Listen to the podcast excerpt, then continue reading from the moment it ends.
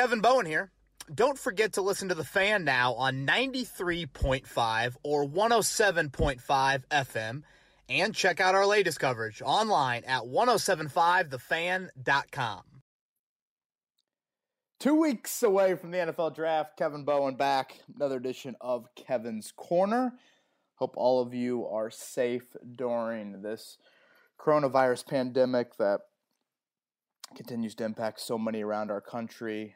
Um, appreciate a lot of you reaching out and just talking about the distraction that our content has provided you over the past few weeks. And as long as the NFL continues to operate like it sounds like it will, um, we will continue to produce that content. So 1075thefan.com has a bunch of written coverage, and we'll certainly have that over the next two to three weeks with not only the draft starting April 23rd, two weeks from Thursday. I'm recording this on Tuesday morning, but um, you know, potentially virtual offseason program you know, we'll, we'll, we'll start later this month as well for the Colts, and we'll see how media availability actually comes out of that. But uh, it'll still be a little bit of news items from, um, you know, virtually this 90 man roster that should get to 90 after the draft coming together for the offseason program. So today's podcast will mainly focus on. We will get into a chunk of those Twitter questions. I know I've been uh,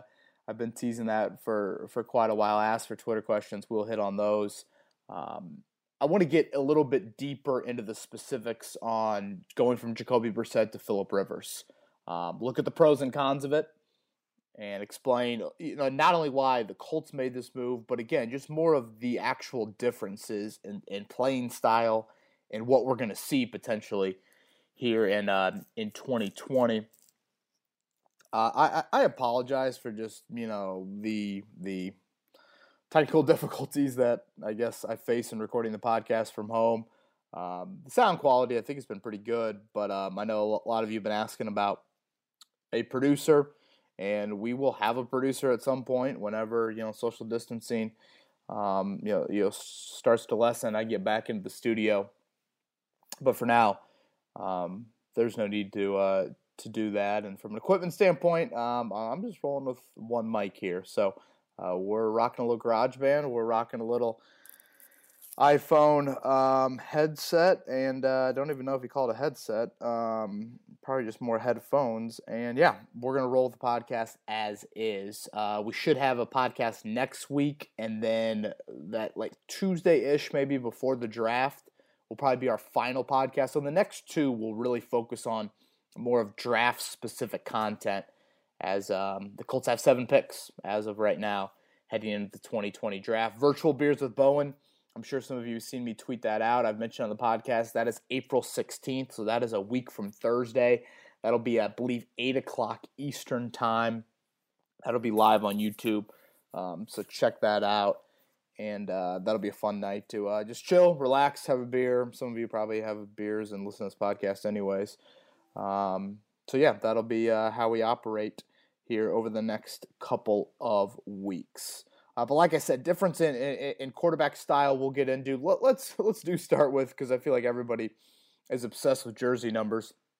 Um, the Colts announced some changes to jersey numbers or just assigned some jersey numbers to some of their guys on Monday. Philip Rivers will be rocking his patented number 17. Obviously, Devin Funch Funchess gone, so that opens up Rock Ya-Sin, I always thought 34 was kind of an awkward number for Rock. I don't know what position is like a good 34 number. Is it like a good safety number? Maybe like a power running back number. But yeah, 26 for Rock now. Um, those I believe were his two numbers in college at Presbyterian and Temple, two and six. He was one of the single digit guys at Temple. Xavier Rhodes cannot wear 29 like he is used to wearing here in Indianapolis because that is Malik Hooker's. Um, so he's going to go with 27, and I believe he's wearing that because uh, Terrell Buckley, kind of a throwback name, um, played at Florida State well before Xavier Rhodes was hell even. I don't even know if Xavier Rhodes was a baby when um, Terrell Buckley was there, but uh, that's kind of always been someone that he's looked up to. So Rhodes will go from 29 that he wore in Minnesota to 27. Nate Hairston's old number, I believe, for the Colts. Uh, Justin Houston finally gets 50. You know that's that's what he wore in uh, Kansas City for all those years. He was 99 last year. Anthony Walker wasn't budging last year. I guess he's budging now. Walker will go to 54 uh, after he wore 50. Sheldon Day going back to his Notre Dame number of 91, and then DeForest Buckner with 99 opening up.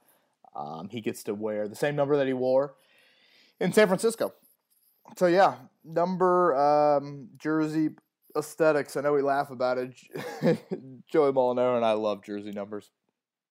We talked about Nyheim Hines making the switch from what was it that ugly 42 he wore in the preseason to 21. You're you're just faster when you're 42. You're um you're uh, what's his name? Um, what's what's the running back in Friday Night Lights? Bug Comer Coomer. Yeah, you're the you're the sophomore that's playing JV on Saturday mornings, and you're hoping to get in varsity on Saturday or on Friday nights. You know, for the final two minutes of homecoming. Twenty one. Now, now that is a number. That's that's four point three eight speed and and whatnot. Speaking of that, just post an article up on 1075thefan.com that talks about Parris Campbell and Nyheim Hines and how I think they can benefit from Philip Rivers, which is exactly something that we will get to later today. So let's hop into it. Quarterback differences from Jacoby Brissett under center and that playing style versus Philip Rivers in his playing style. Um, expect quicker rhythm. I, I would say that's probably something we we've heard a lot about. Um, you know, Reich and the Colts expect the ball to come out quicker in 2020. Uh, last year, Philip Rivers ranked fifth in the NFL, getting the ball out an average of 2.63 seconds. Jacoby Brissett got it out 2.93 seconds. So, to a lot of people, that might not seem like a lot 0.3 seconds. But Rivers, again, he ranked fifth, Brissett ranked 38th. I think when you put in those terms, it's like, whoa. Um, and I know I've mentioned this in prior podcasts. If you're gonna be at 2.93, like uh, like um, like Jacoby was, you better be hitting those chunk plays vertically. What you know, if you're gonna wait that long to throw the ball, that's where more of the big play offense has to come into play, and it just didn't. Um, so 0.3 seconds again, it, it might not seem like a long time, but it's a huge difference when you are picturing NFL speed down in, down out. Uh, I would say the biggest con with Rivers under center, or one of the biggest cons, is certainly limited mobility. Um, the off script nature certainly is not going to be there as much. Uh, obviously, everyone goes back to that Denver game late last season when Brissett made the best play of his career. Uh, and you know, kind of shedding Von Miller, rolling to his right, throwing just a frozen rope to T.Y. Hilton, who had you know gotten away from Chris Harris and and made the toe tap catch. So um, that is exactly what um, Brissett offered that type of ability. Again, kind of you know pass rushers just climbing on him and hanging on him and, and stuff like that. He he just he was able to make a few more plays, I think, outside of the pocket. And it just puts more of an onus on the offensive line. You guys have heard me kind of beat that uh, beat that to death a little bit. And I, I, know I've mentioned offensive line depth numbers on last week's podcast. I talked about how the 49ers and, and Chiefs relied on um, several backups to help them out on their offensive line to start games. Um, full transparency, because I am an idiot, my laptop crashed over the weekend. Um, and I am a 30 year old that often, um, 30 year old by, by age, but probably trapped in a 63 year old body to many when it comes to um, the saving of documents. I'm just like, oh yeah, I'll just save it to Word. I'll be good. No need to save it to a cloud or Google Docs. No, that would make too much sense. So I have lost a substantial amount of uh, of my documents. So um, I had to re- rewrite the offensive line depth article that I had already written. But when I was researching the numbers, which I'm an idiot, and my wife just looked at me like, um, that's just uh, shit. I mean, that just sucks. Like, uh, you just gotta you just gotta save the cloud. Um, so I'm gonna do that now. Uh, it, it's a hard learning lesson, but I'm learning. Uh, but again, I, I was able to research a few more of the offensive line depth numbers, and what I found here was the Colts didn't need any backup to start a game on their offensive line last year. Their starters, those five guys, Castonzo, Nelson, Kelly, Glowinski, and Smith, they started and played 97% of the offensive snaps last year. You look at San Francisco and Kansas City. I want to say San Francisco needed 18 starts from their backups, and their five starters played 74%. The Chiefs, I think, needed 15 starts from their backup offensive linemen, and their five starters played 76%. So you're talking, you know, more than a 20% difference in offensive line snaps from the starting units, not to mention, like I said, 15 and 18 starts respectively from those backups. So it just further proves the point of when you consider Rivers more of a statue, the offensive line and the depth of that unit and the health, obviously, is is paramount. Um, I, I did find it interesting that when you looked at the sack percentage numbers last year, Rivers was actually had a smaller sack percentage number than Jacoby Brissett. And all we hear about is, oh my gosh, that line in LA was terrible, this and that. I, I just think that comes from Rivers' ability to handle protections and certainly get the ball out faster. You know, like he knows full well he can't move. So it was 5.4% for Rivers.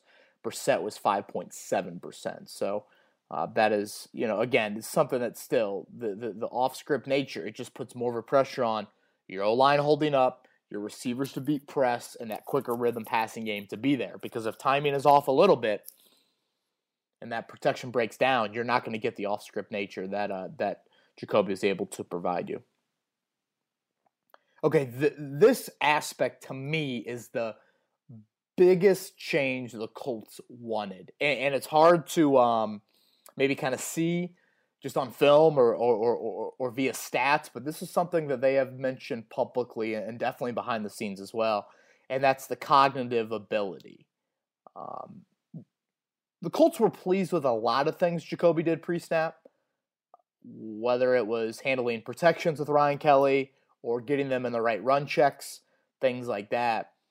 They wanted him to process things a little quicker in knowing where to go the football earlier in plays. So it's process quicker and then it's act on that. And that was not fast enough for the Colts' liking. And I think that is the biggest difference. When you hear Rivers and you hear Frank Reich talk about him, he just gushes about the elite intellectual um, knowledge base, I guess, that Philip Rivers brings. He already knows what 85% of the offense Frank Reich believes uh, Rivers has played in this system for the most part since 2013. You know, a few a few tweaks here and there, but you know when you factor in a lot of that, the Colts really feel like they can tap into that. And of course, it, it means even more when you look at the offseason that we're probably going to have here in 2020. I mean, this I, would be stunned if there is in-person off-season program and we'll see if train. You know, hopefully by late July, training camp can still go on as is. But it ha- it is going to have a bit of a 2011 feel to it uh, with that lockout. So to have a guy like Rivers that knows the system for the most part, and then I think I mentioned on last week's podcast, you know, maybe come June and July, he's able to okay, hey, you know, if we're back to you know, whatever. You can be in groups of 10 or 15, something like that. Um, you know, he can bring some guys into the Northwest Florida area where where he lives. Um, and assuming that he hasn't moved to Indianapolis yet, I would assume that this coronavirus situation has kept him in the Florida area. You know, he can bring in the Hiltons and the Pascals and the Doyles and, and the Mo Alie-Cox and Campbell and, you know, who, whoever you draft as well. Bring some of those guys to Northwest Florida and try to get on the same page. I also think the no huddle, no huddle element will be something that this offense uses. Um, I mean, just think think back to last year. They they didn't use it at all, and then they tried to spark things late in the year with the Carolina Jacksonville games of using some of the no huddle, and you know, not a whole lot of success. That I mean, they they they scored a ton of points against Carolina, but they just didn't use it much, and I think uh, I think that's just such a staple of getting into more of the chess match feel to it. And that's something that I've tried to harp on is you're going to have to win chess matches. And I think the no huddle aspect of things can put you in more chess matches. And that's where you rely on, again, just that elite sort of uh, processability from Frank Reich to Philip Rivers to um, try to win you some football games and just be a more efficient offense. I don't think there's any doubt that there's less arm strength with Rivers than Jacoby Brissett, but it, it, it's one thing to be like, oh yeah, just go on a football field and have these two guys throw the football the furthest, but it's, another thing of having the willingness to utilize that arm strength. And I just didn't feel like the Colts and Jacoby used that um, to its fullest. It was something that I felt like they, they, they tapped into a lot in 2017. You know, I, I think of the over the top play to Hilton uh, down in Houston. I want to say it was maybe it was an underneath route yards after catch. There were a couple big plays to Hilton over the top in 2017 that this offense was able to tap into, and they just couldn't do it last year vertically. Um, and that's why you know they had one of the quieter passing games in the in the NFL. Um, and the big play numbers last year certainly favored Rivers, but but as I've mentioned, I think a lot of that had to do with personnel. Yes, there is a willingness to throw the football down the field a little bit more, certainly. Um, the average intended air yards, which is kind of a makes me sound a lot smarter than I am. A next gen stat. Um, Rivers was 8.6. Again, average int- intended air yards. That was 8.6 for Rivers last year per attempt. Brissett was 7.9. So there is a little bit of difference there. The Chargers had a lot more um, big plays. I think 18 more. 19 more big passing plays than the Colts did last year. But I, I just don't think we can lose sight of Rivers had personnel in Mike Williams and Keenan Allen specifically, and even Hunter Henry, that he was, you know, felt good, felt safe, uh, felt willing to, um, you know, test things a little bit more vertically. So where is that arm strength at?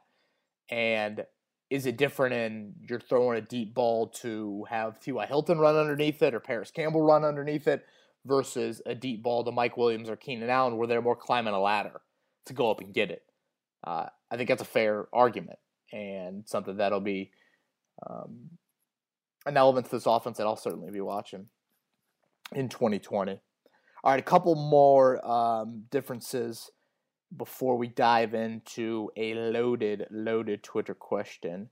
Um, let's start here with more accuracy. I, I, think if you look at Philip Rivers' three seasons with Frank Reich, one as quarterbacks coach in 2013, then the next two seasons as um, offensive coordinator, Reich was with with Rivers.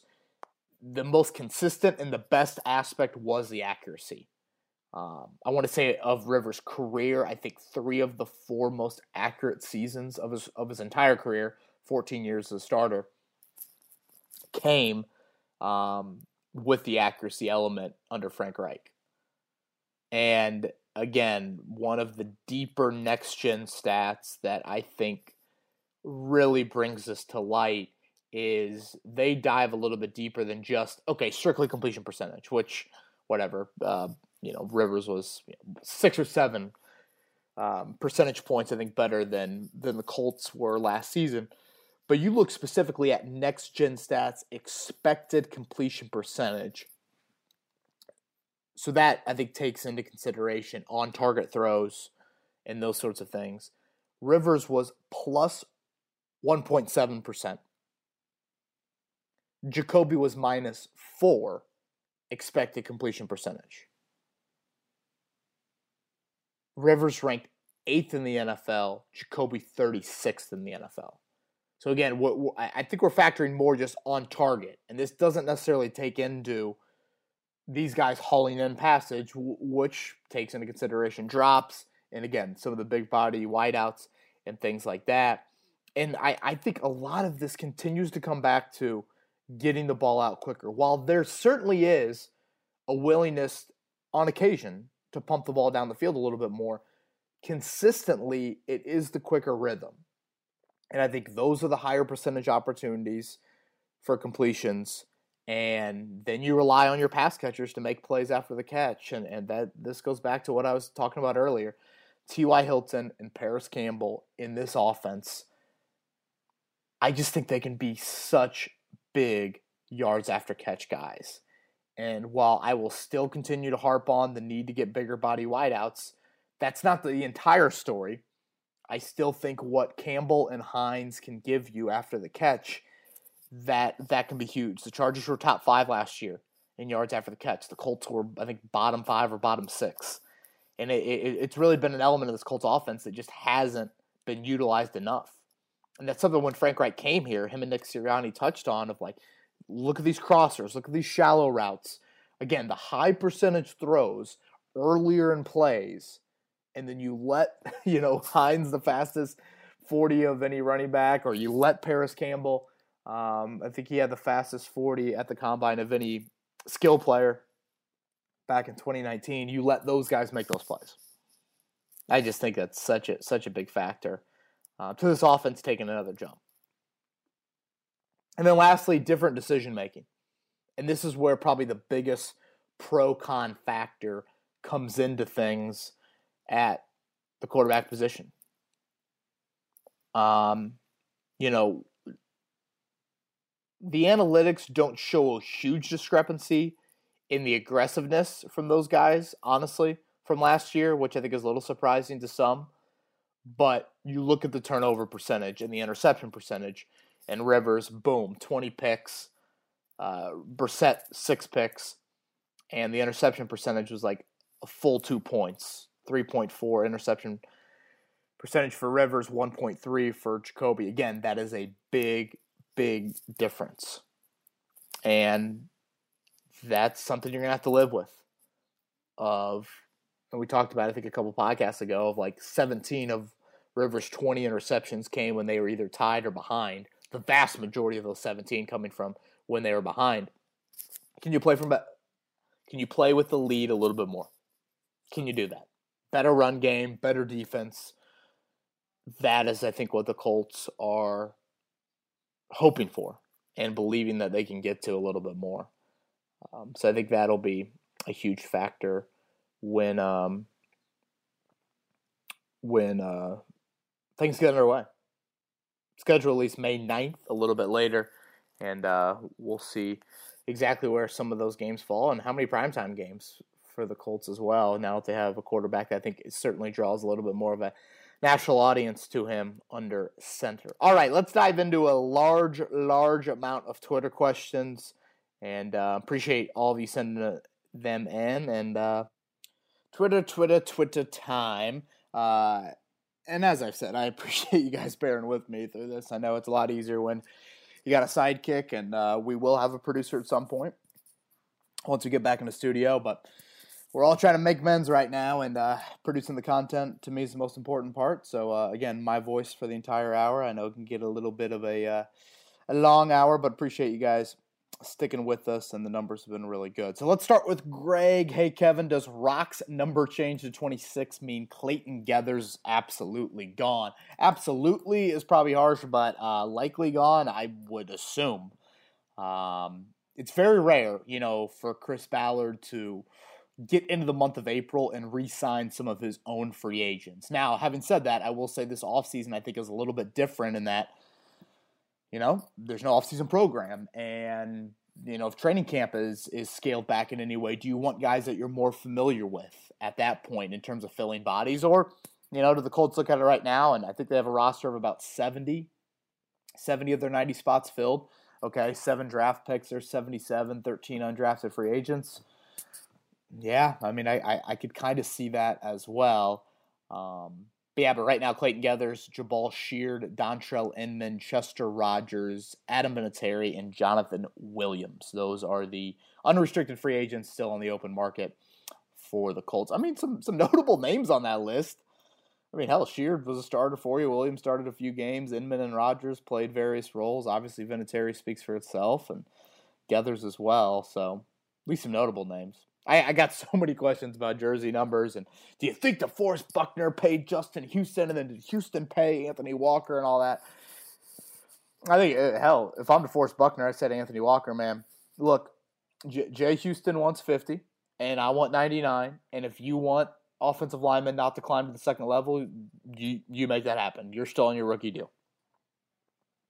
I'm sure there was some money involved. Had to be some money involved, but yeah. All right, Patrick. Although it doesn't seem likely, what does a draft class without a quarterback tell us about how Ballard and Reich plan to move forward? Well, I would say if they don't draft a quarterback, they they certainly think Philip Rivers is a two year um, two year option, even though there is the one year contract right now.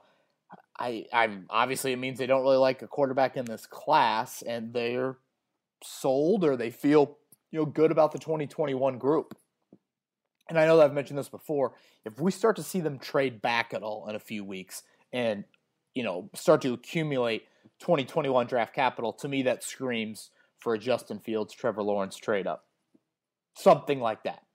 Uh, I know it's very early to think that way. I mean, Joe Burrow at this time last year was, you know, whatever he was, a fifth or sixth round pick, and now you see where he's going. Uh, but I, I, think those would be some of the indications. Maybe they still have hope for Jacoby, which I don't know.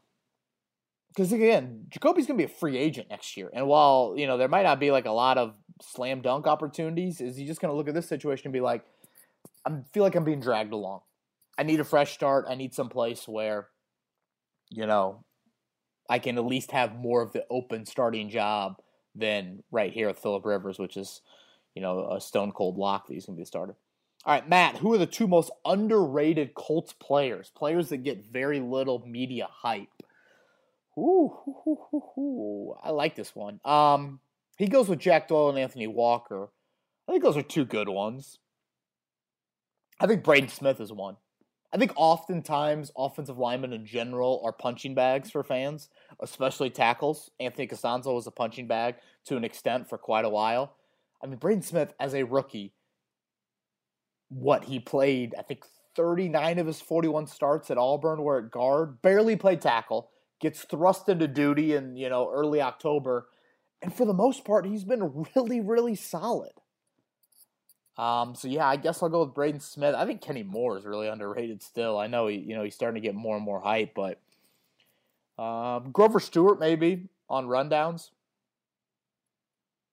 Yeah, those are some of the names that I, I think Doyle and Walker are um, are fair. Craig, what do you think would need to happen early in the first round in order for Ballard to pull the trigger on trading up into the first round? Who might he take? Thanks for providing a needed distraction during this time. Well, thank you, Craig, for that. Um, you know, it's hard for me to see him trading up for anything other than a quarterback. You know, it's, I guess maybe trenches just because that's kind of his core belief, but I think you feel really good about your starting offensive line and your starting starting defensive line and, and even your your backups on your defensive line. I, I, would say if one of those top four quarterbacks, which in all likelihood I guess Love would be the most likely of those four, if they fell to twenty, that would be where I think you start to make some calls. But again, it's just it's so against his mantra. And if he if he's not sold on these quarterbacks and he only has seven draft picks, because if you go from 34 to 22, you're still giving up a decent amount of draft capital. And we've only seen him do it what? Tyquan Lewis, Khari Willis, right? Aren't those the only two trade ups ever?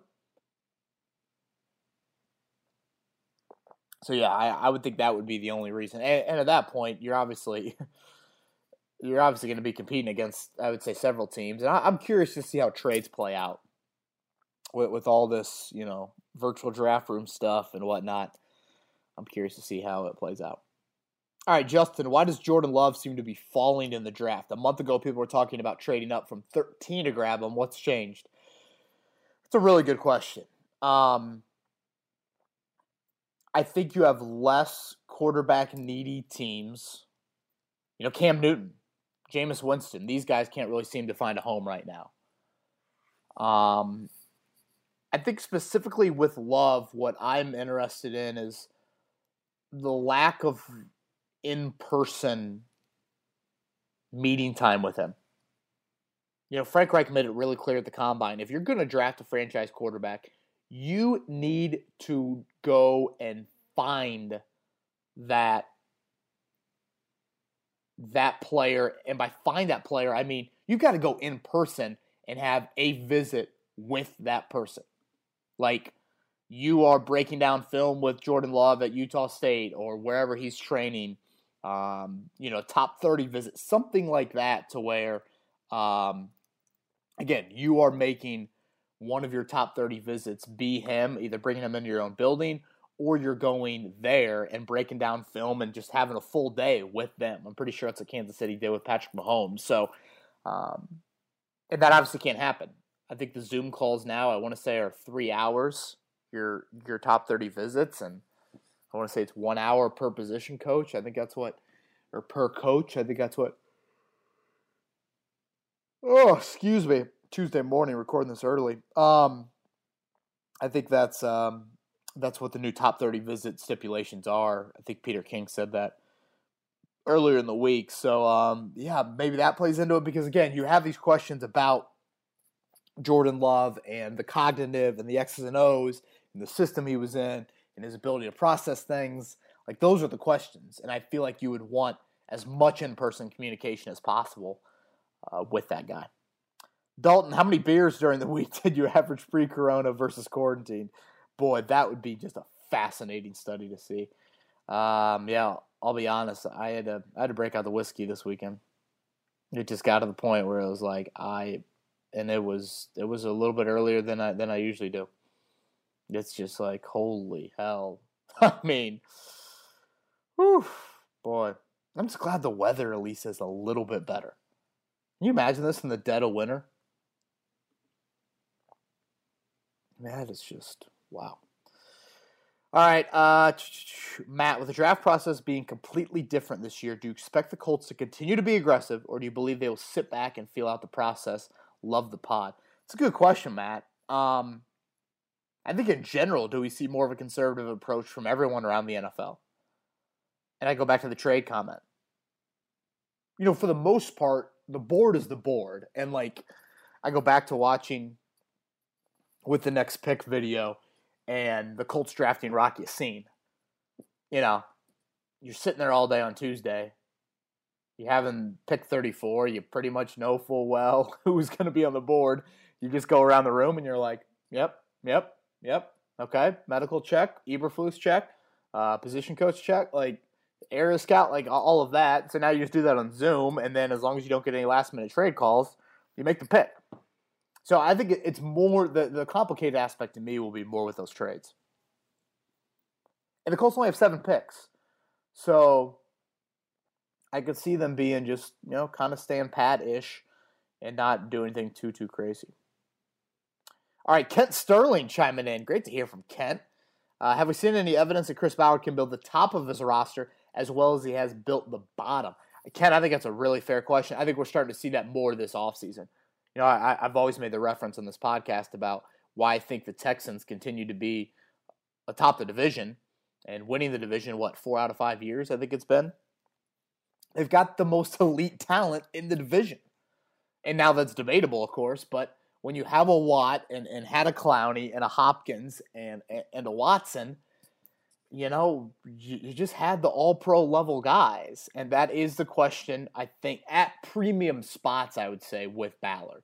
You know, Nelson and Leonard, those are important players, don't get me wrong, but it's not quarterback, it's not pass rusher, it's not number one wideout, it's not left tackle, like those sorts of things. And that's why I think going out and getting DeForest Buckner is so critical.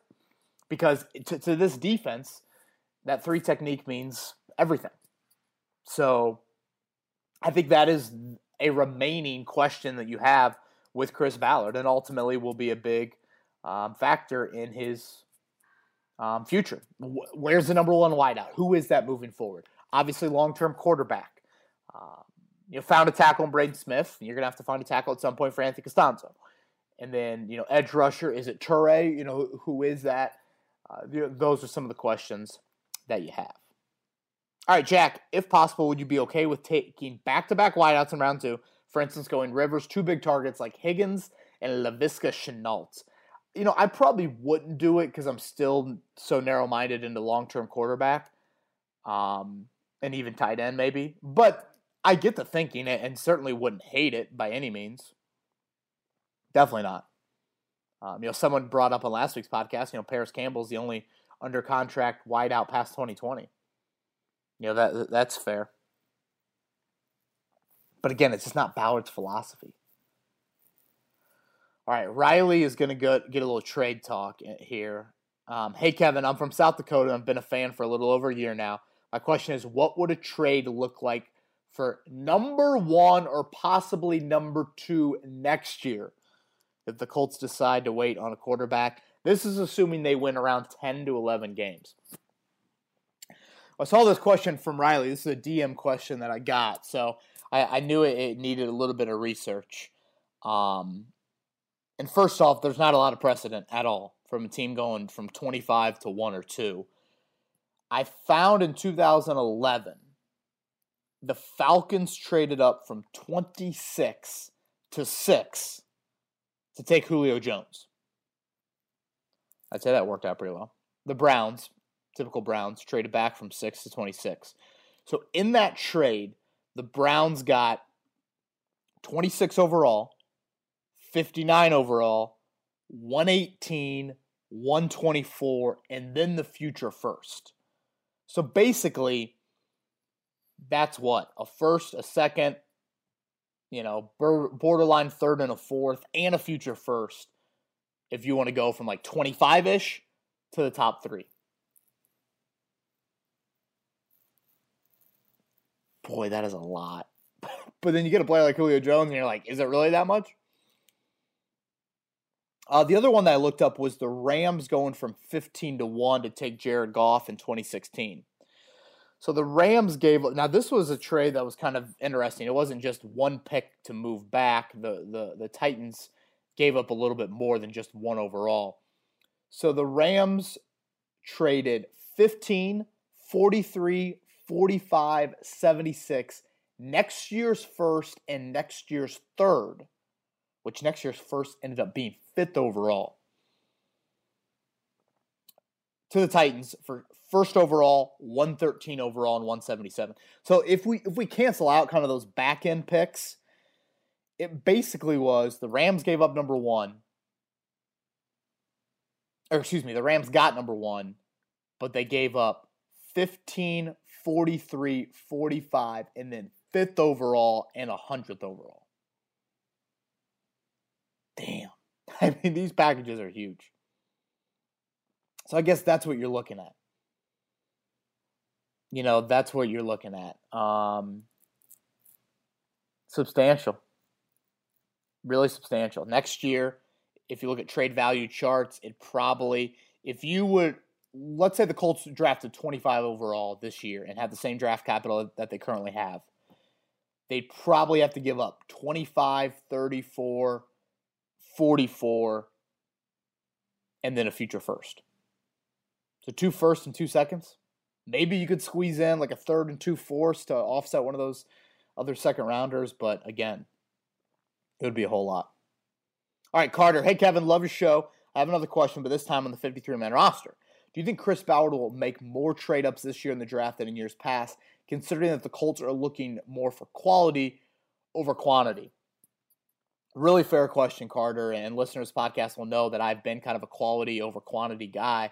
Now, again, seven picks isn't a lot. I'm going to take a closer look at the depth chart next week and, and try to see where I could fit in these seven picks. But just off the top of my head, if they keep the seven, two wideouts, I'm thinking two offensive linemen, one quarterback, one tight end. God, it's such an offensive heavy draft. You probably need another running back. Maybe you can go the undrafted route, but I mean Jonathan Williams was your fourth runner. And then um who is FaceTiming me right now? Gosh, sorry about that. Um Gosh, people come on FaceTime on 9:40 on a Tuesday morning. Can't be having that. Um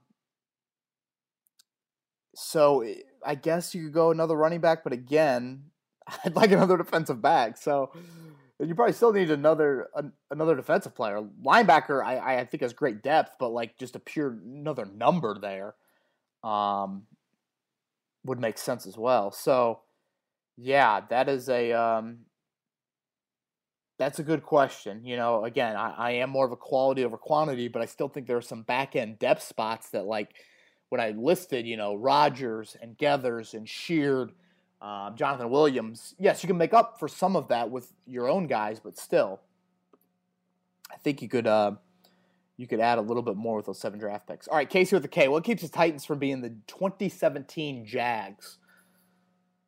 That's a fair question. Um, also, I feel like Tennessee gets like a bad stigma. Like they've won at least nine games in four straight years. I think they've won exactly nine games actually, and they've won playoff games on the road in two of those seasons. So let's not go like straight Jacksonville on them. Nowhere near the amount of dysfunction, and I actually think that Vrabel is a good co- is a good coach. Donnie chimes in. Why did it take a pandemic for Ebron to realize he needed a jugs machine? Oh boy, oh boy, Donnie, haven't we kicked Ebron enough? I do hope the Houston golf courses are still open for him. All right, Trenton. There's a lot of talk moving up into the 20s for Love. Let's say all top four quarterback options are gone around then. Could the Colts maybe move up for one of the draft's big three wideouts, Judy, Lamb, or Ruggs, if they fall due to run on tackles and quarterbacks? You know, again, fair question, but to me, Ballard just isn't a wideout guy. I mean, it, it, he just hasn't been a big wideout guy. And it's a historically deep class, so wouldn't the Colts kind of fall into everyone else's thinking of like, oh, you can wait on a wideout? And I come back to the only only seven um, pick situation. Big, Big Blue Mafia chimes in. Hey Kevin, curious as to why there hasn't been much chatter about Delanie Walker to the Colts. Uh, old, old, thirty six, right? Turns thirty six this summer. Was he played in Mean, barely played at all the last two years. I think you got to think about the medical ankle issue. I believe it was the same ankle. You know, don't you want? And then that kind of goes back to the Cam Newton thing of like, you got to get these guys in here to actually do some testing and scans and MRIs and, and, do a little bit more of the medical aspect to the free agency process. Um, so yeah, he asked about Denzel Mims and Chase Claypool, 34 and 44. Yeah, I mean, I, I again, I wouldn't hate back to back wideouts because I think it's such a pressing need. But to me, it's like, can you still find that QB?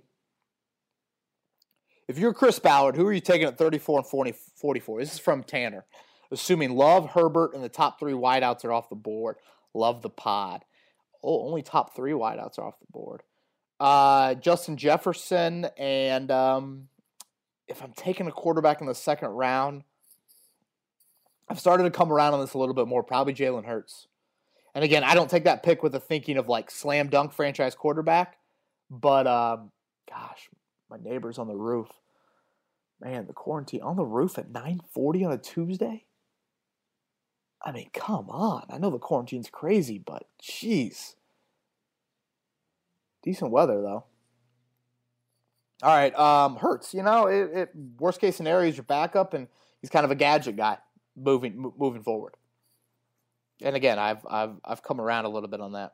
All right, forged in blue. I, I keep seeing a couple of quarterbacks that the Colts are linked to: Jalen Hurts, um, James Morgan, Anthony Gordon. As much as we would love to see them pick one, with Rivers for possibly two more years, do you think not want the Col- Colts to draft a quarterback? If so, who? Good question. Um, again, the Colts thinking, not my thinking. I I think they do but again, for me to like lock in on a quarterback and what round, that's so difficult. You know, just to appease the audience, I'll go with Anthony Gordon, but what would that be? Round three ish? Maybe round four? But I'm not, obviously, I'm not sold on that at all. Bradley, why did Ballard cut Desir? He was the high character locker room guy he always preaches about. What message does it send the locker room to cut the Walter Payton finalist a year after a three year extension? Again, very, very fair question, Bradley. Certainly some mixed messaging there. Um, and it's something that I'm going to write tomorrow, uh, Wednesday morning. Check out 1075 The Fan, 10 takeaways I have from the free agency period so far for the Colts. And the Desir move is the biggest surprise. And it, it's the altering of the approach that Chris Ballard has had of like, you know, are you talking out of two sides of your mouth when you see Xavier Rhodes talk about how he's banged up and he's been really poor? Well, Desir was banged up but played through the injury, unlike an Eric Ebron, and yet you still part ways with him. And yes, you are saving a little bit of money, but just a little money. And you haven't done anything with that money. You know, I expected when I saw the Desir move, I'm like, oh, uh, a big splash could be coming in free agency. But, you know, you haven't really done that maybe they just look at it as we know where Pierre Desir is, kind of consistency wise, and we know where that ceiling is. We look at Xavier Rhodes and think that there's there's a higher ceiling. Getting back with this coaching staff, but if Rhodes bottoms out and you're struggling to find cornerback depth, certainly I think you're going to have guys in that locker room questioning.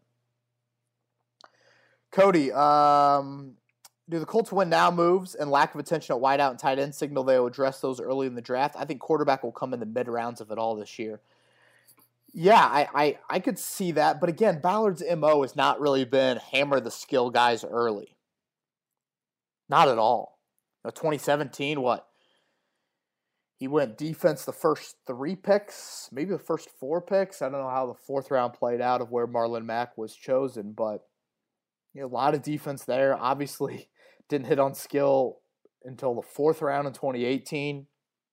You know, last year, heavy defense early. So again, it's not his MO outside of Campbell. Um, but if you look at the needs right now, I think that is that is exactly there.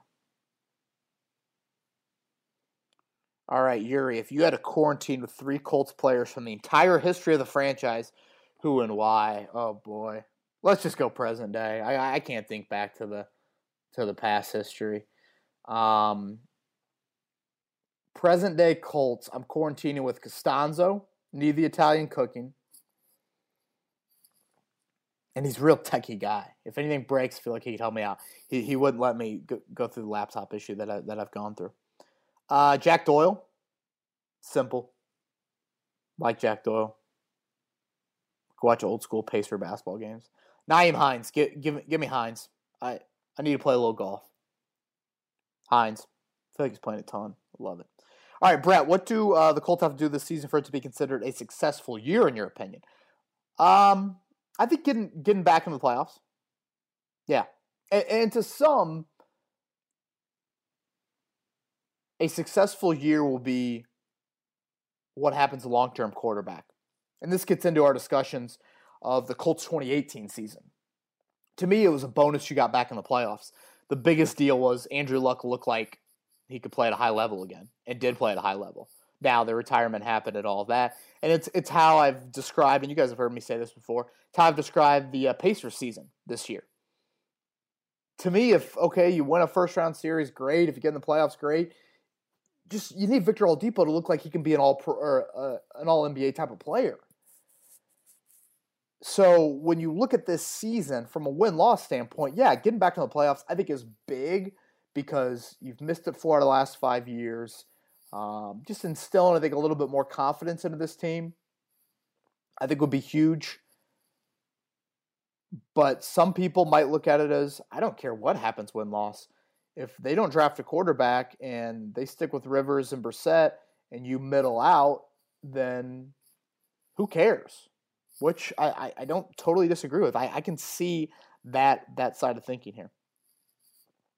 All right, a few more here. Jay Cook comes in, chimes in, not chimes in, chimes in. I don't even know, man, dude. Corn. Maybe I should go on my roof at this point. Developmental quarterbacks is that even a real thing? How many quarterbacks are playing today that are developmental or sat behind someone? Rodgers, Mahomes? Question mark. They were good anyway. I think we should just say, hey, boomer bust. Either the kid will be a Wilson or he will be a Winston. Well, Jay, I don't. I can't go all the way there. I mean, if Mahomes was so good, why was Trubisky drafted above him? And like, why was River or why was Winston taken in the uh, or Wilson taken in the third round? Brady sat, River sat. The dra- it's such a crapshoot with these quarterbacks. You don't truly know until live bullets are flying. You get the guy under center in a real setting. It's why make it's it's what makes this decision so difficult, so difficult. It's not just that blanket easy. If Mahomes is so good, why didn't they start him that first year? and give a higher ceiling to Alex Smith or move on from Alex Smith. Jabroni, are you surprised at all not to see extensions for guys like Kelly, Mack, and Walker? Not really. You know, I think um, Kelly would have been the guy that, and, and I still think he'd get an extension at some point this offseason. You got what, right around 25 million, I think it is left. Walker, I think he'll I think he'll play it out. Mack, I mean, that was quickly shunned by Irsay quickly, and you rarely see the owner do that in a public setting. So I think that could play out as well. All right, last one here from Zach, and there are certainly some questions that I didn't get to. Again, this is a lot more difficult trying to sift through all these with just one one person. So I will um, I will save the ones that I didn't get to, and we will um, touch on them next podcast. Zach, the virtual draft and the lack of in-house visits is going to expose a lot of scouting groups. While I'm obviously not worried about Ballard and company being bad scouts, am I right to be a little worried that the extent, extenuating circumstances will throw him off his game? My silver lining to this is the Senior Bowl already happened, and I know Ballard loves himself some seniors. Really fair question, Zach. Um, and this gets into kind of the bigger draft dilemma. Like, what happens to the EJ Speeds of the war- world? You know, EJ Speed, the Colts hadn't even heard of him last March. They don't even go to his pro day. They see the numbers come in from his pro day, like a Lone Star Conference pro day, and they're like, "Whoa, what? Uh, uh what? Who is that?" Then they start doing research, and then um, Brian Busby, I think, is their local area scout in the Texas region. He starts making calls, and Tar- Tarleton State has started to be scouted a little bit more, and they figure out more about EJ Speed. Those are the stories that I think you worry about. Um, I mean, maybe you won't have John Dorsey calling. Well, John Dorsey's fired, but or whatever happened. John Dorsey's not gonna be calling Chris Ballard and joking with him, you know, things like that. But um, your IT guy is gonna matter. I'll say that. You got to have the most secure Google Doc or whatever you have just to make sure that everyone has access to the board and you know the zoom you know people aren't hacking zooms and things like that because basically what the war room looks like and a lot of you have seen this I mean, you have the vast majority of your high level scouts um, your coordinators in there probably a position coach or two in there obviously frank reich chris ballard ed dodds your head of college scouting your your your cap guy you have a couple pro scout people that are in there handling the phones. Now all those guys to be a little bit more individual. And I think the undrafted free agent portion is going to be really chaotic. You know, because that's kind of like a think of a um, you know scene from um, God, what the hell is that movie? I gotta I gotta look that up. Um, that is the really chaotic scene of like, okay, um, I just offered this guy, you know, a million dollar signing bonus. I'm just throwing out numbers here. And okay, we've we found our quarterback, a Wolf of Wall Street type of scene of like, it's just chaotic.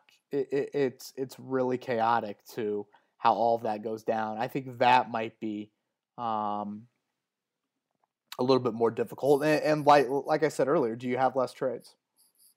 Do you have less trades? All right, appreciate y'all tuning in. Like I said, 10 takeaways on free agency will be up on Wednesday. Uh, Nyheim Hines and Parris Campbell yards after catch article is already up on the site. Um, next week, I'll look more at the depth chart and start to get into some draft centric podcasts, players that I like, positional drafts, those sorts of things. Only got two more podcasts until the draft. April 23rd, folks. I love it. I love it. So, everyone stay safe out there through all this. Hopefully, um, you're able to keep as positive a mindset as possible through all this craziness. And we're glad that we're providing a little bit of a break um, from such an awful situation going around the entire country and uh, the entire world. So thank you all for listening to this edition of Kevin's Corner. And if you have any questions, K Bowen 1070 on Twitter. Later.